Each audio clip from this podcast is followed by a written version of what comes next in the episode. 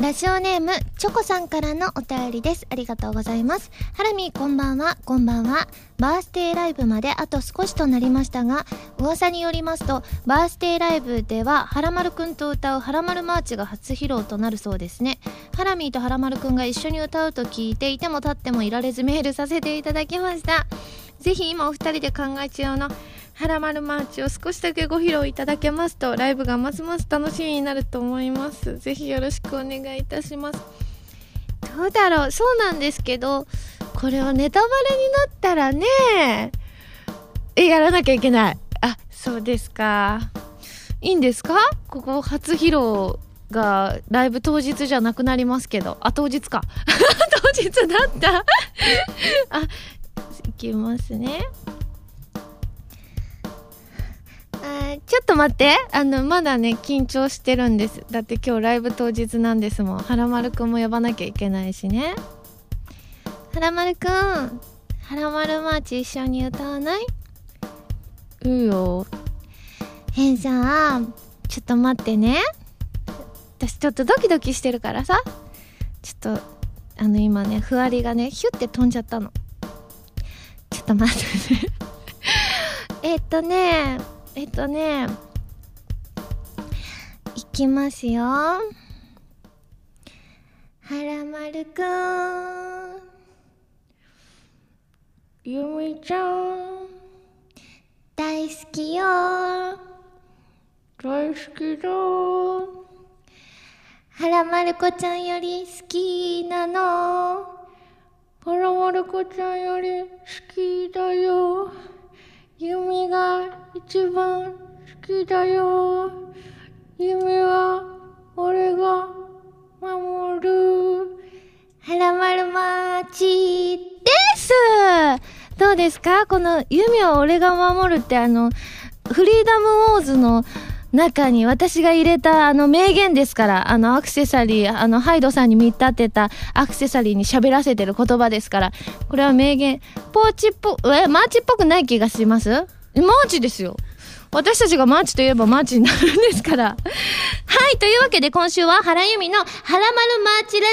ジオ。改めましてこんばんは、原由美です。原由美の〇〇ラジオ、略してはらまる。このラジオは毎回皆さんのお便りによってタイトルを変えるというちょっと変わった内容になっています。ということで、もう作曲とかさドキドキしちゃいました。ちょっと久しぶりでしたよね。でもそっか、前まではね弾き語りストも自分で作曲してたじゃないですか。それを考えるとすごいですよね。ギターを始めてすごく初心者の段階で即興で歌を作っていたんですからね。やっぱりやらないとわからなくなるものですね。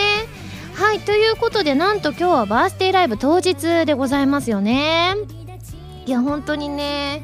ドキドキですよ。本当にね、今日ねいただいたメールというか、実はね私今年内なんですよねまだね年を越してない段階なので、お正月の話とかできなかったりとか、あとリハがどんな感じかっていうのはねまだお話できないんですけれども、 おそらくその次の週以降にねリハがどんな感じだとかお伝えできると思うんですけれどもね。いや本当にドキドキしてることには変わりないと思います。おそらくこの配信時間のあたりでは。でもね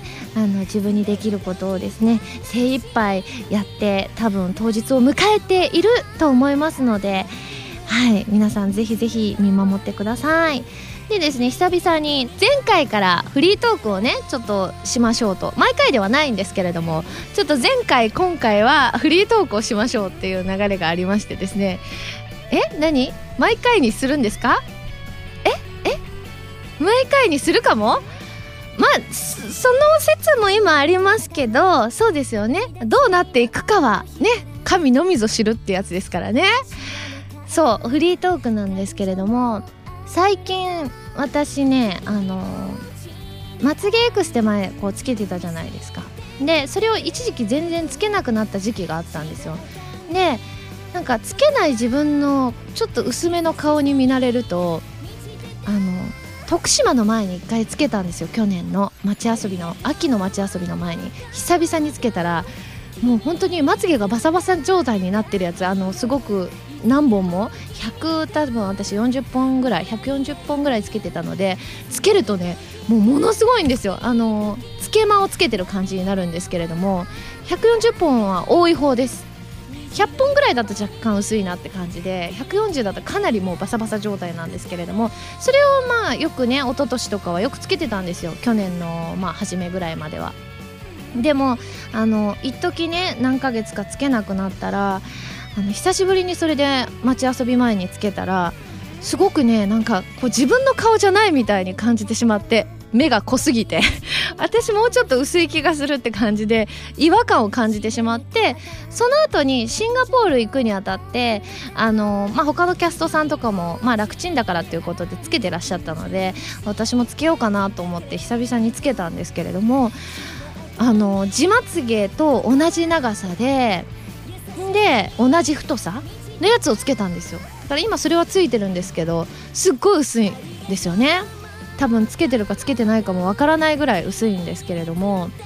やっぱりこうなんて言うんでしょうね、ファンデーションをねつけなくなったりとか、今ね日焼け止めとお粉だけはたいてる状態なので、ファンデーションをつけなくなったり、あとはねまつげバサバサなのがもうちょっといいかなっていうのはやっぱり年齢ですかねっていうふうには思うんですが、年々ナチュラル志向になっております。やっぱりお洋服とか選ぶ時もナチュラルめな色であったりとか、そういったものを好むようになってきましたね最近は。というのが今週のフリートークでございます。不慣れ私ではメールご紹介していきますね。ハンドルネームマサさんです。ありがとうございます。原さんこんばんは。こんばんは。原さんのバースデーライブのタイトルがアイムホームに決まったようですね。おめでとうございます。原さんからも説明がありましたが、ただいまという意味合いがあるそうですね。ファーストライブの時のキャッチマイボイセスもとっても素敵なタイトルでしたが、今回のアイムホームも故郷の大阪での開催とあり、なんだか温かみのある優しいタイトルに感じました。開催まで残りわずかとなりましたが、ライブへ向けての準備などは順調に進んでいますか？体調など崩されませんようにお気をつけくださいね。自分もしっかり体調管理してライブ当日を迎えたいと思います。それでは原さんのバースデーライブ2015アイムホーム楽しみにしていますといただきました。なんたってもう当日ですからね。これメールから見るとね、これ年内にいただいたメールなので、タイトルがね決まってその情報が出たちょっと後ぐらいなんですけれどもね、今回もちらっと言っていましたが、カバーありつつですね、あとはやっぱりドドンとですね曲数もやっぱり増えたじゃないですか。そういった曲をですね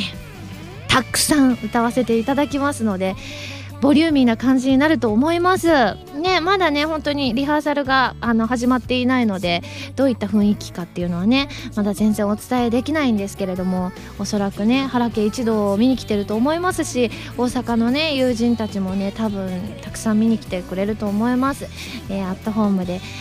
皆さんとねこう一体となった、素敵なライブにしたいなと思っていますので、ぜひぜひ皆さんもね自由な感じで好きに盛り上がっていただきたいなというふうに思います。ライブ絡みのメール他にもたくさんいただいておりまして、ダーフクさん、おどんさん、ケイネさん、みのりんさんなどなど他にもたくさんいただきました。皆さんありがとうございます。続いてルキさんです。ありがとうございます。ハラミこんばんは。こんばんは。12月19日に発売したトリニティセブンのブルーレイ第1巻買いましたよ。7大特典というだけあってかなり豪華な内容でしたね。ブックレットではハラミーと錦織監督のインタビューが載っており、大変読み応えがありましたし、書き下ろしオリジナルコミックやセブンディスク収納特殊ケースなど、トリニティセブン好きとしては嬉しい内容でした。リリス先生の凛々しめな表情のジャケットもすごく気に入っています。時間が出るまではとりあえず、衝撃的だった第2話を繰り返し見ようと思います。あれですね、尿意を我慢するシーンですけどね、きっと第2話の衝撃的な話は、私の時系列としましてはちょうど最終回の、放送がですね、終わったちょっと後になっておりましてですね、なんか戦いありつつもすごくね新田くんとリリス先生のちょっとキュンキュンする話が、ちょっとデートみたいなねお話が結構後半の方にたくさん描かれておりましてですね、個人的にはねえ、嬉しかったですね。やっぱりリリス先生、最初の第1話から考えると第1話はね、本当に始まりということもあって、新田くんに対してもすごくね、距離感がありましたしね、そんな感情豊かな感じではなく、ちょっと厳しめな印象があったりもしたんですけれども、もう最終話のリリス先生ね、原作のね、斉藤先生がリリスはちょろいところがいいっておっしゃってたんですけれども、本当に最終回、そのリリス先生のちょろさが可愛すぎて、私もすごくね、お気に入りの話です。やっぱりアフレコの時よりも絵が完成している分、すごくリリス先生がさらに可愛くって、もう本当にね、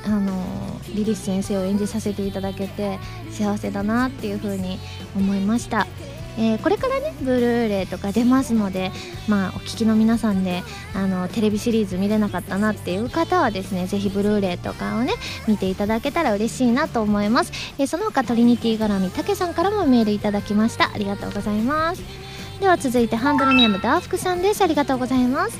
ハラミースタッフの皆さん、こんばんは。こんばんは。私は先日、ハイレゾ音源対応の音楽プレイヤーとヘッドホンを購入しました。それもこれもハラミーのクロスオーバーがハイレゾ音源で配信されることを知ったためです。早速聞いてみたんですが、音の違いに驚きました。特に私はボーカル部分の聞き取れる音が増えたなと感じています。ハラミーが実際に生で歌っている音に近いものを聞けて、それが一番の幸せです。良いお値段をしましたが、とても良い買い物をしたと思っています。プレイスオブマイライフやローズオンザブレストの配信も心待ちにしておりますといただきました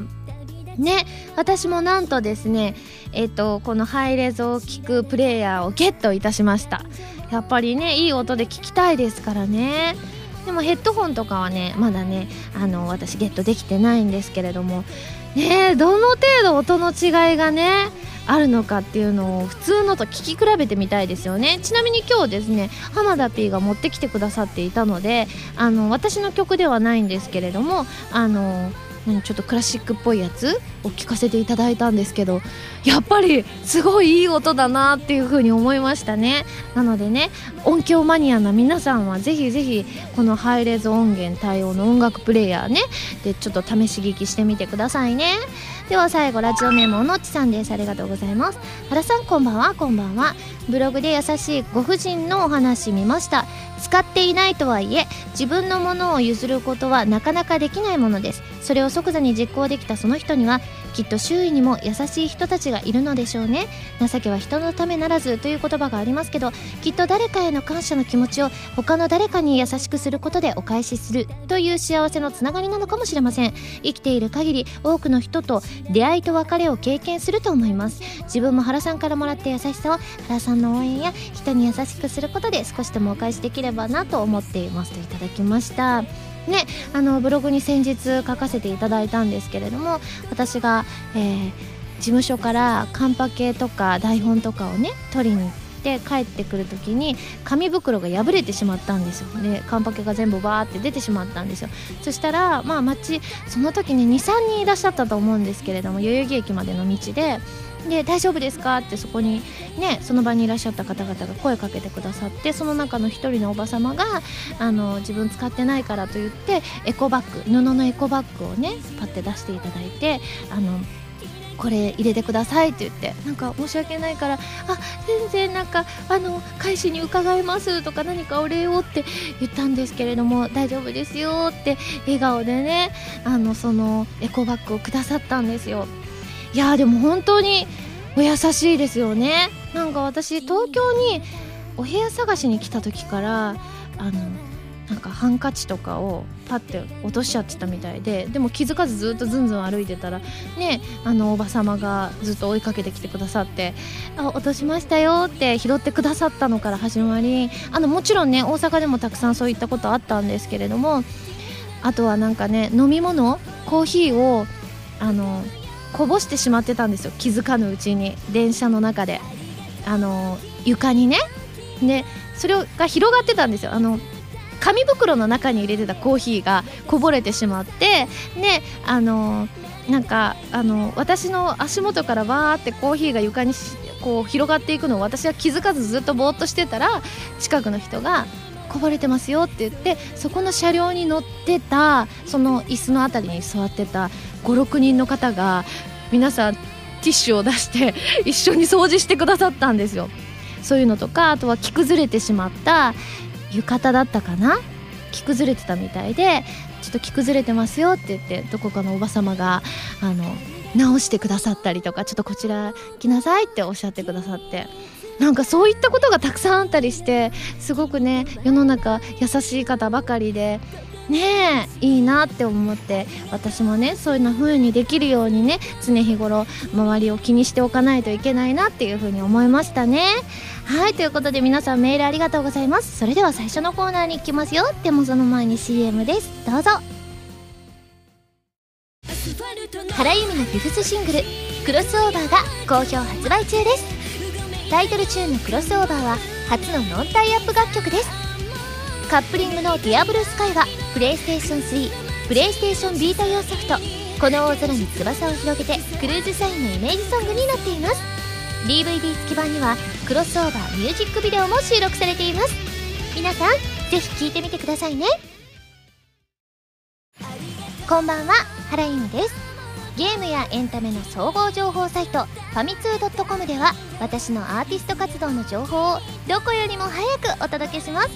もちろんハラマルも配信中ですよ。ブログの更新や予告映像の配信も行っていますのでぜひチェックしてくださいね。弓手段。このコーナーは全国各地の名産など私原由美が実際に食べて皆さんに広めていくコーナーです。今回も名産をいただいて最大で星3つまでで採点させていただきたいと思います。それでは今回のメーカーをご紹介します。今回はソニーコンピューターエンターテインメントさんからの差し入れです。大阪柿種キッチンの柿の種、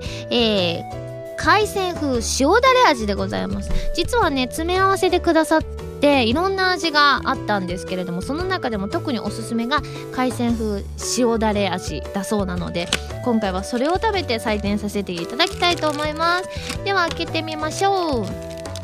う。なんかすごいこの柿の種なんか高級な、大きくてですね高級な感じがしますね。はてさて開けますかね。あ、開きました。ちょっと白っぽい感じがして若干なんか海鮮っぽくないですか。海鮮の塩焼きそばみたいな見た目の色ですけれども。ではいただきます。あ、美味しい。これはいい。本当に塩焼きそばをなんか、うん、塩焼きそばですね。これ塩焼きそばを柿の種にしましたみたいな。美味しい。私塩焼きそば普通の焼きそばより好きなんです。美味しい。海鮮の味します。しますね、多分。多分。なんかね、塩っぽい感じが一番強いですけれども、海鮮の味はうっすらと口に広がる感じはありますね。はい、ということで、お水にも合います。お水いただきますね。はい、ということで、美味しくいただきましたので早速採点をしちゃいたいと思います。弓手段の評価は星 2.8 です。はい、ということで美味しくいただきましたので感想を生 CM として披露したいと思います。ねえ、大阪ということなのでこれねそう大阪のお菓子なので製造がねから大阪にしようと思って、でも今まで大阪多くて大概そういう時原家とかマリエさんとか出してきたじゃないですか。やす子さんも出したことあったかな。なんかこの2年間の間で結構いろんなキャラクターをね出してきて、割ともう自分の演じさせていただいたキャラクターをねこういっぱい出すのはねね面白みというかバリエーション的な面でですねどうかなという部分がありましたので、今回モノマネにチャレンジさせていただきたいと思う。似てはないんです、最初に言っときますけれども、まあ大阪弁といえばやっぱりねせやかで駆動的なありますよね。あのお方の、モノマネプラスそれだけだとちょっと今回のねストーリー結構ね長いんですよ。なのでちょっとね他の人もその作品に出てくる他の人もねちょっとだけモノマネしたいと思います。それではいきますよ。 CM スタート。せやかで工藤、ほんまにそのお菓子が凶器なんか？そのお菓子を被害者の口に詰め込んで窒息させたやなんて相当な数を詰めなあかんで。でも俺の推理やとどう考えてもそれであっとる。バロ、そうじゃねえよ。被害者は自らこのお菓子を口いっぱいに詰め込んだんだよ。そのお菓子が美味しすぎてな。せやかで工藤、そんなことってあるんか？バロ、間違いないさ。さっき被害者自らが目を覚まして自供したんだ。せやかで工藤、バロ、柿種キッチンの柿の種ですと。これだけ名言言えばわかるよね、これだってことがね。でもやっぱりあれだね、朝ポンとかがいてくれたらきっとバローのとこはきっとねうまく処理してくれたよね。ちょっと今年もモノマネねちょこちょこ頑張りたいと思います。このコーナーでは全国の名産情報を募集しています。名産をお送りいただくのではなく、どこの何が美味しいかといった情報をメールでお送りくださいね。以上、ゆみしゅらんのコーナーでした。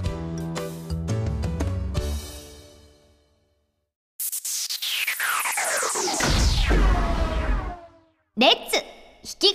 ト。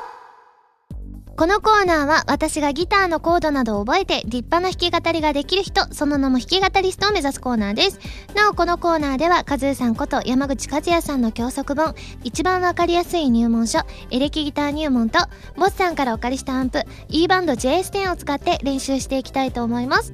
では、今回挑戦していくのはですね、ちょうど、前回というか年末ですね、去年の最後がですね、クロスオーバーの D メロ部分が終わりましたので、その後サビにつながります。しかしなんとこちら転調しておりますので、以前やったサビのコードから変わります。なのでもう一度ご紹介しますね。Am セブンス B G シャープマイナーセブンス C シャープマイナー A マイナーセブンス B G シャープマイナーセブンス C シャープ A B G シャープマイナー C シャープマイナー A B、 これでちょうどちょうど落ちサビの部分ですねのコードがそうなりますということでね、ガラッとコードが変わりますので転調って厄介ですけれども、まあ、その分曲がかっこよくなりますからね。ということで早速弾き語り参ります。アスファルトの花開くよ、明けを待ってうごめ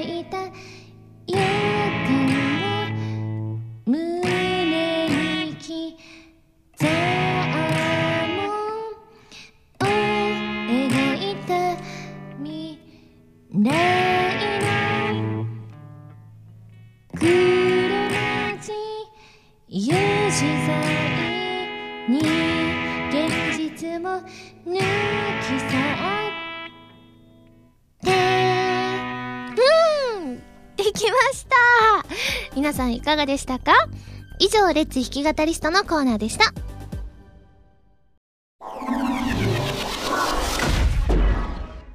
まるお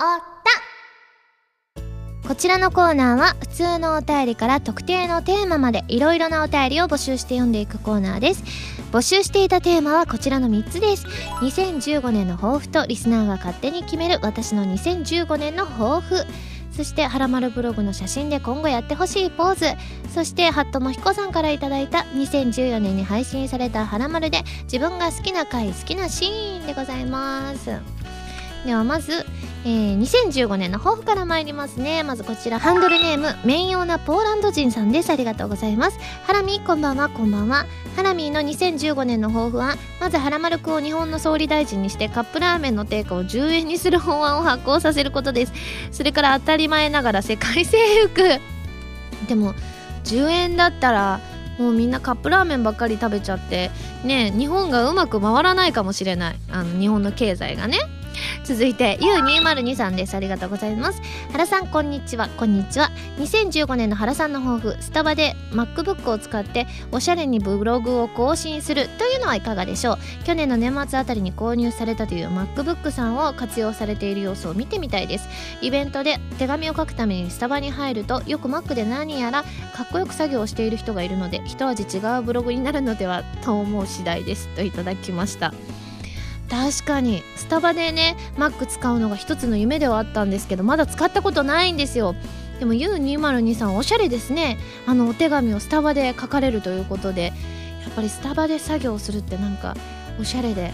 憧れますね。ただ私ねブログの更新はねもっぱらねiPhone でアプリがあるんですよ。もう最近それでしか更新しなくなっちゃってパソコンでもしなくなっちゃいましたね。普通の家にあるね。ただねまあ一回はそのおしゃれ感を味わってみたいので、2015年一回ぐらいはねスタバでマックを広げてみたいなと思います。では最後ハンドルネーム星さんです。ありがとうございます。ハラミーこんばんは。こんばんは。ハラミーの2015年の抱負ですがバースデーライブを満喫するを最初の抱負にしてください。最近のハラミーは、ライブやイベント前によく緊張されているようなのでこんな抱負にしてみました。せっかくの誕生日をお祝いするライブなんですから変に緊張したりせずみんなで楽しみましょう。今回はハラミーのホームである大阪での開催なのでそんな心配は杞憂ですかねといただきました。そうですよね。実は今ドキドキしてたけどそうですよ確かにね。最近ねドキドキすることが増えたなんて話をしてましたけれども確かに楽しい時間にはきっとなるんだろうなっていうふうに思いますので貴重ですもんね。大阪でバースデーライブを開催するっていうことも貴重ですしね多くの方がねその日のためにね遠くから来てくださる方も地元の方もいらっしゃったりとかねみんなで楽しい時間を作りね出したいなと思いますのでそうですね楽しくバースデーライブを満喫したいと思います。もう今日ですけれども皆さんぜひぜひね皆さんも私もリラックスして臨めるようにね頑張りたいと思います。では続いてハンドルネームビメーダーさんですね。これはね今年のハラマルで好きな回や好きなシーンですね。原さんこんばんは。こんばんは。私が好きな回はドキドキ90秒の第80回です。初々しい新妻な原さんを見て、胸がドキドキしました。ありました。確かエプロンつけて掃除機かけたんです。なぜかここのスタジオねいろんな物品があるのでその時たまたま掃除機があったからね掃除機かけた気がしますね。続いてラジオネームゆずんさんです。ありがとうございます。ハラミこんばんは。こんばんは。今年2014年の好きな回好きなシーンといえば5月24日配信の第91回その回の緊急告知です。突然のファーストライブ開催決定のご報告。カナダでみんなで一緒に聞いていてめちゃテンション上がって盛り上がったのを覚えています。ファーストライブも大成功に終わり今年も終わろうとしていますがこの回は未だに何度聞いても嬉しさに頬が緩んでしまいます。嬉しい報告というのは何度聞いても嬉しいものですねといただきましたね。いやーでもそうですよね。カナダのタイミングでした。そういえばいや確かにすごいタイミングで発表になりましたよねきっとね。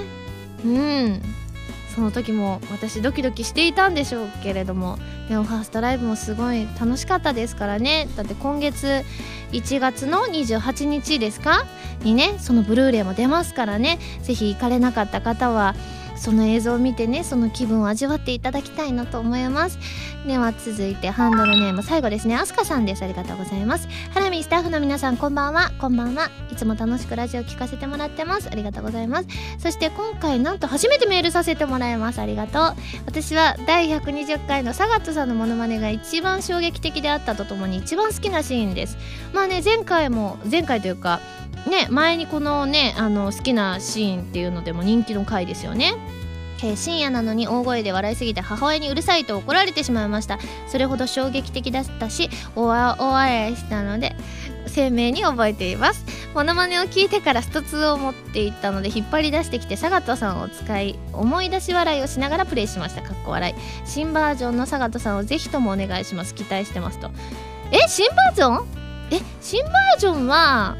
ねえ新バージョン私新バージョンですかやったの違う普通のバージョン。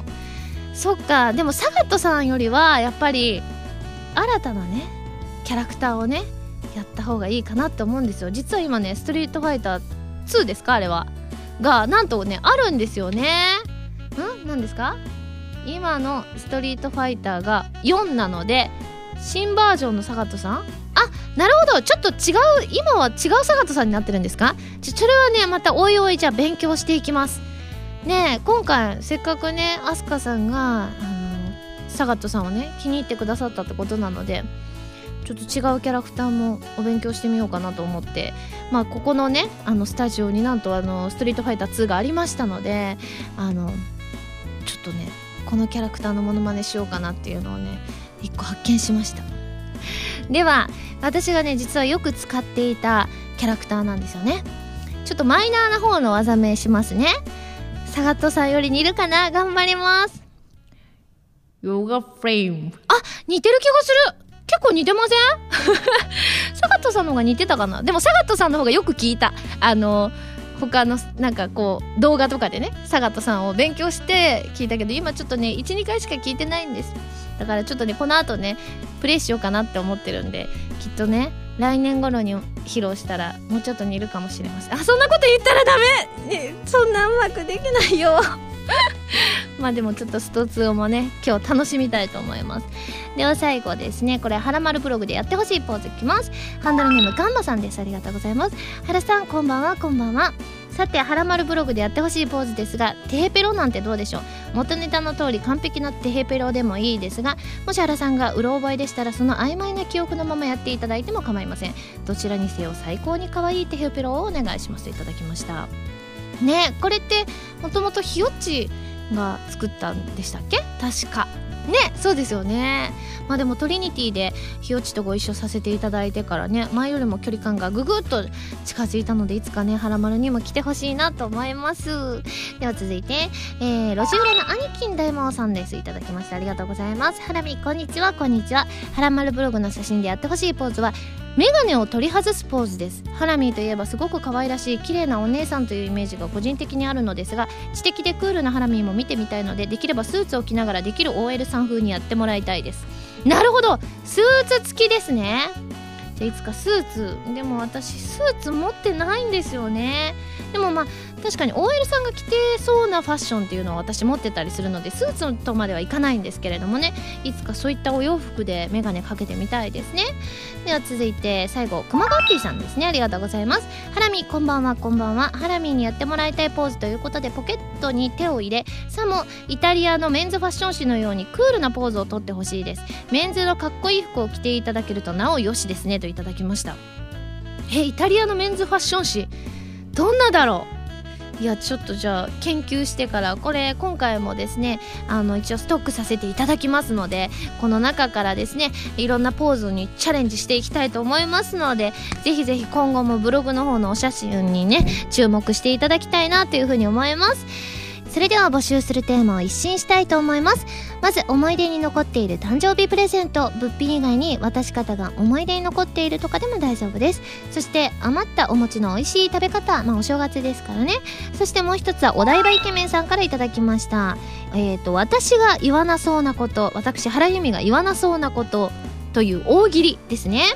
はい、では整理しますと、思い出に残っている誕生日プレゼント、余ったお餅の美味しい食べ方、そして私が言わなそうなことという大喜利でお願いします。あとはこれをテーマにしてほしいというテーマのネタや実際のネタも募集しています。まるうたではテーマのお便りからそれ以外のものまでいろいろなお便りを募集していますよ。どしどしご応募ください。以上まるうたでした。は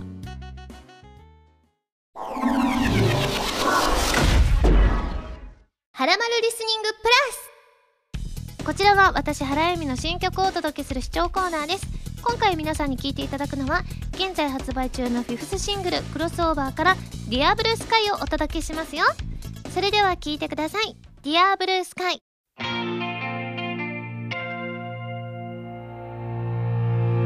雲間抜ける風、眩しさに予感がはじけて、会うたび胸の中うずむいて恋に気づいた。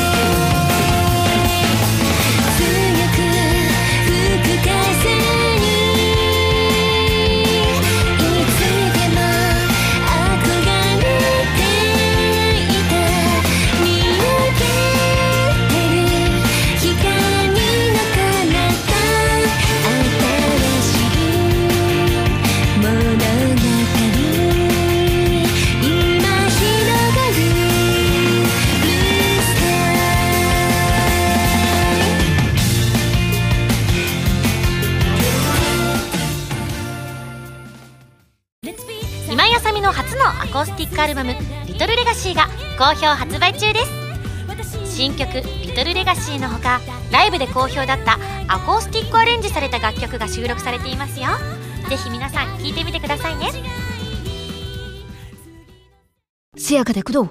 ほんまにそのお菓子が凶器なんか？そのお菓子を被害者の口に詰め込んで窒息させたやなんて相当な数を詰めなあかんで。でも俺の推理やとどう考えてもそれであっとる。バロ、そうじゃねえよ。被害者は自らこのお菓子を口いっぱいに詰め込んだんだよ。そのお菓子が美味しすぎてな。せやかで工藤、そんなことってあるんか？バロ、間違いないさ。さっき被害者自らが目を覚まして自供したんだ。せやかで工藤、バロー。柿種キッチンの柿の種。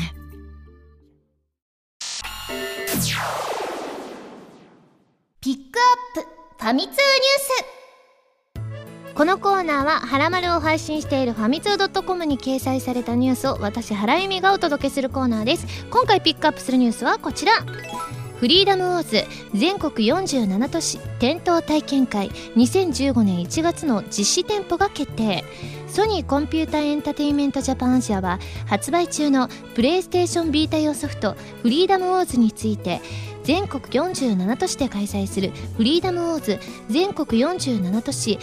店頭体験会吉沢プロデューサーとレッツ貢献の2015年1月実施店舗を公開したということでございまして、今記事を拝見しております、ね、これ今ね1月の実施店舗ということで、なんと今日からですよ。1月17日土曜日、しかもねなんと11時から13時、大阪上信ディスクピア日本橋店さんであるそうです。これねあれですよ、吉沢さんに会えますよ皆さん。これライブ当日ですから、遠方からの方もね、大阪にいらっしゃってる方がねいらっしゃると思いますので、ぜひぜひですね、フリーダムオーズやってらっしゃる方は吉沢さんすごくね面白くて優しくて素敵な方ですので、ぜひぜひ吉沢さんにも会いに行ってみてくださいね。以上ピックアップファミ通ニュースのコーナーでした。